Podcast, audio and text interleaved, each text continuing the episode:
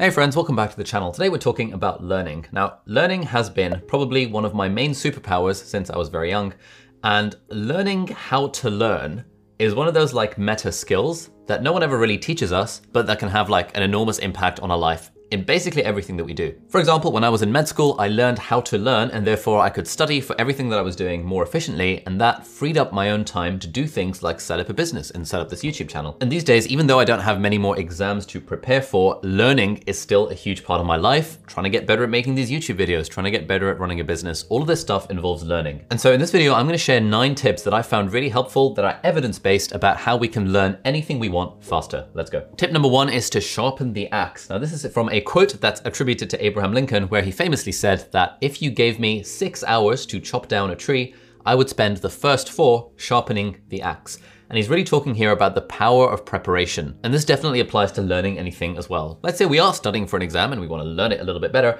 Reading a great book called Make It Stick would be a great way of learning how to learn, or checking out my Skillshare class on evidence-based study techniques. Equally, let's say we're trying to learn something like the guitar or chess or anything like that, something that's not related to studying. We should still spend a decent amount of time figuring out the meta-learning behind what we're actually going to learn, like how we are going to learn the thing. For example, when I was learning how to play the piano by ear, I spent a decent amount of time on the Learn Piano subreddit where people were explaining how to learn how to play piano by ear, and just spending a little bit of time sharpening the axe before I actually sat down to learn the thing really helped accelerate my learning process. Tip number two is to use crutches to optimize our focus. Now, whenever we're learning anything, it, it's really tempting to kind of learn it in the background, like practicing the guitar while watching T V or something like that. But obviously when we're fully focused on the thing that we're learning, our brain learns the thing a lot better. And so I found a few different crutches or hacks that have been particularly helpful in helping me focus on things. One is the five minute rule, which is a general tip for productivity as well, which is that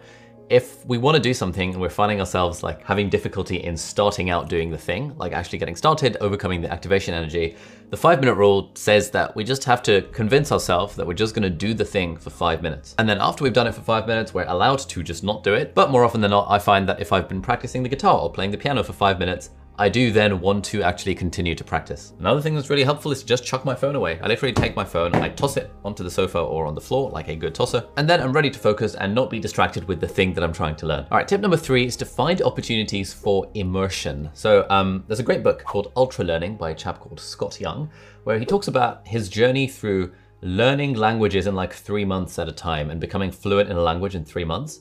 And the key to that, as all language learners say, is immersion, just being as immersed in the language as possible. And the general principle here is that we learn best when we're in the environment where we're actually going to be using the skill. So for example, when I was learning how to do magic to become a close-up magician, yes, I was doing some practice in front of my webcam and in front of my mirror just to get the sleight of hand down. But really my webcam or mirror is not, it's not the arena in which I'm going to be performing in. And so I made it a point to try and perform magic for real people as much as possible. I would take a deck of cards into school and I'd have cards in my room at all times. And so if friends would come over, I'd kind of, hey, be like, hey, do you want to see magic trick? And eventually once I got okay at performing for friends and family, I started then reaching out and doing paid gigs, even though I was nowhere near good enough in my head to get paid to do magic. Eventually I did end up getting paid to do, to do magic, and those like walk around gigs at balls and parties helped improve my abilities in a way that just doing it in front of the mirror really wouldn't have done. Tip number four is to figure out what are our weak links and then use lots of drills and stuff to improve them. So if we use med school as an example, I had a few subjects that I was pretty weak in. Neurology was one of them. If you'd asked me what is Guillain-Barré syndrome, I'd have been like, oh God, I have absolutely no idea. I didn't even have a mental model for where it would fit into the subject of neurology. And so when it came to studying efficiently for my exams, I knew that, okay, I have to drill the things that I'm weakest on. And I spent just a whole day basically creating a one-page syllabus of just neurology, just focusing on that one subject. And just because I spent like eight to twelve hours that day doing it, I basically plugged it as an area of weakness, and now it was no longer an area of weakness. And the question I would keep on asking myself every day when I was sitting down to study was, if the exam were tomorrow, what topic would I be the least happy or the most pissed off about? And then I would just study that topic. And this is really good because whenever we're learning or whenever we're studying or, or anything like that, it's very tempting to just do the stuff that seems familiar to us. If we're studying for an exam, you know, it's very tempting to open up the book to page one and just even though we already know what's on page one. If we're learning the guitar, it's very tempting to just play through songs that we've already played before. But really, the learning only happens when we're trying to fix our weaknesses and we're trying to operate at a decent level of difficulty. If something is too easy, we're not going to learn anything at all. And so if we want to maximize our learning and learn anything faster, we want to really hone down on what are these areas of weakness, what are these weak links, and how do we use drills to improve those as quickly as we can. Tip number five is to test ourselves. Now, this is a thing that in the world of studying is called active recall, but it also applies to the world of learning anything in general. I have a whole video about that that's linked in a card over there. And if you want to find out more, you can definitely check out my Skillshare class about how to study for exams, also linked in the video description. By the way, Skillshare are sponsoring this video. I'll tell you more about them a little bit later. Anyway, the idea behind active recall or retrieval practice is that we don't learn by trying to put stuff into our brains. We actually learn counterintuitively by trying to take stuff out of our brains. And so if you've had that experience where you've read something in a textbook or on a website and someone asks you about it a few days later and you've completely forgotten about it, that's just because you haven't tested yourself on that knowledge. And the word testing has all these negative connotations because we think of testing as like a school thing and we get graded and we get judged. But if we move towards thinking of testing ourselves as being a strategy for learning, everything becomes so much easier. That's why when learning to play the guitar, there's only so many tutorials you can watch before you actually start having to put it into practice. When you're studying for exams, there's no point reading the textbook and just summarizing what's in the textbook. The point is you have to test yourself so that your brain has a chance to work, to retrieve the information, and that is what really drives learning. And in the field of learning, there is this concept called the desirable difficulty concept, which basically just means something shouldn't be too hard where we're just, like for example, if I were to try playing tennis against Roger Federer, it would just be too hard. I wouldn't really learn anything. But equally, if I were to try playing tennis against a ten-year-old who doesn't know how to play, it wouldn't be fun. I wouldn't learn anything because the difficulty is at two different extremes. I want to be playing tennis against someone who is like at my level or a little bit better than me, because that is the real arena in which I'm going to be learning. And that's why having a coach, for example, is really good, because a coach can moderate their play style to be at my level, and therefore I'm more likely to learn. That is desirable difficulty. And so whatever we want to learn efficiently, we want to apply this concept to try and make it a little bit more difficult.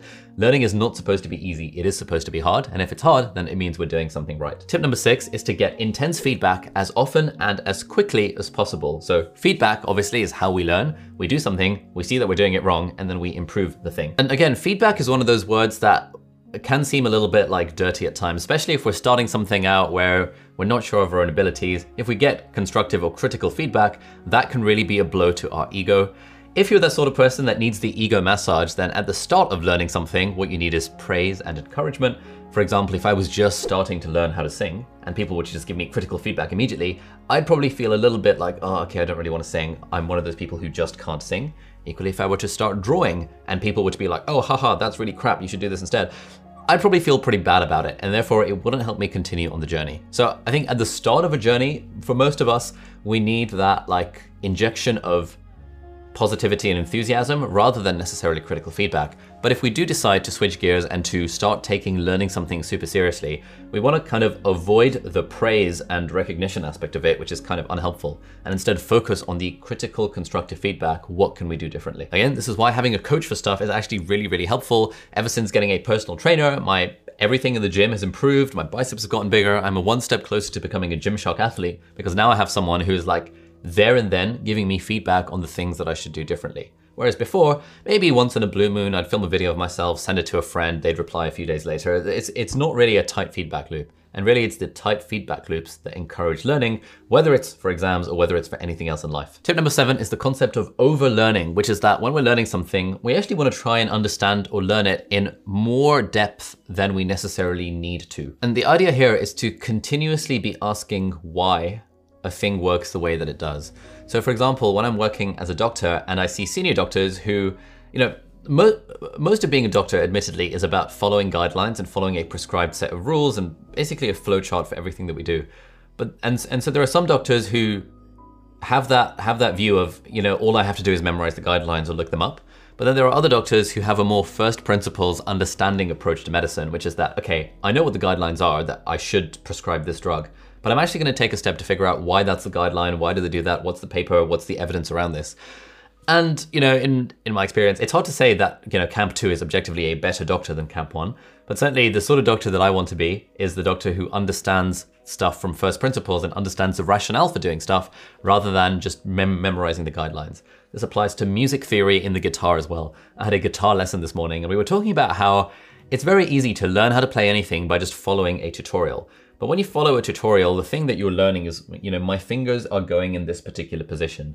Whereas what we want to try and get to, and John Mayer talks about this a lot on his Instagram, what we, we want to be getting to is just an understanding of music theory so that instead of I put my fingers in A, B, and C positions, we think, okay, I'm playing a C seven chord, and the reason I'm playing a C seven chord is because of this, and therefore my fingers are going to go in A, B, and C position.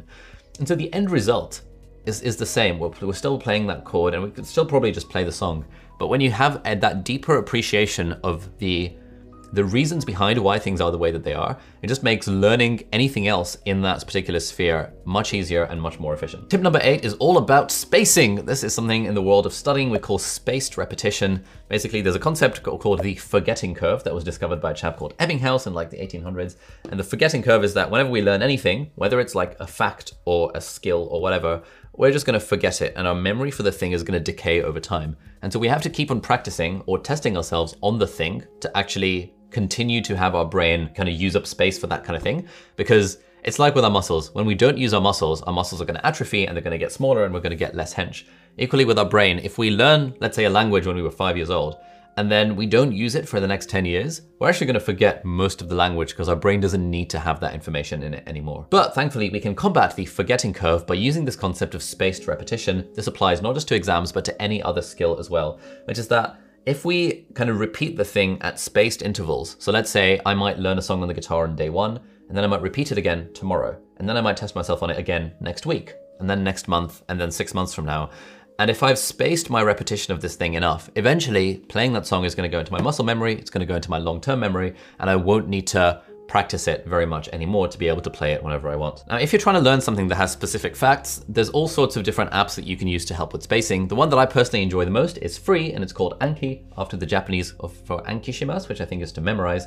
And Anki is just like an incredible app that completely revolutionized my experience of med school. It does have a bit of a learning curve, and so did you know I have an entire Skillshare class about how to use Anki, the basics, along with some advanced tips, along with some guides on how to use Anki to learn absolutely anything, along with bonus interviews from other students all around the world that are using Anki for stuff very effectively. If you want to check that out and any of my other like ten classes on Skillshare, you should hit the link in the video description because Skillshare are very kindly sponsoring this video. So if you want to check out my class on Anki or my class on evidence-based study tips or any of my three classes about how to be more productive, then hit the link in the video description. Now, while I was filming this video, Skillshare had an offer of giving you thirty percent off the annual premium subscription, but they've actually changed up that offer. So now if you're one of the first thousand people to hit the link in the video description, you will get a one month free trial, completely free, to Skillshare Premium, where you can check out my Anki class and all the other ten classes I've got on Skillshare. So hit the link in the video description, be the first one thousand people to hit that link to get a one month free trial. This is amazing. It's a no-brainer. You can just watch all of my classes. So thank you, Skillshare, for sponsoring this video. And finally, tip number nine is to teach what you are trying to learn. We, all, we often have this thing of like, oh, I'm not allowed to teach something until I become an expert at it. But there's this concept that C S Lewis talks about that I talk about a lot called the curse of knowledge, which is that when we're, when we're trying to learn something, often we don't learn best from experts. We learn best from people who are just one step in front of us along that same journey.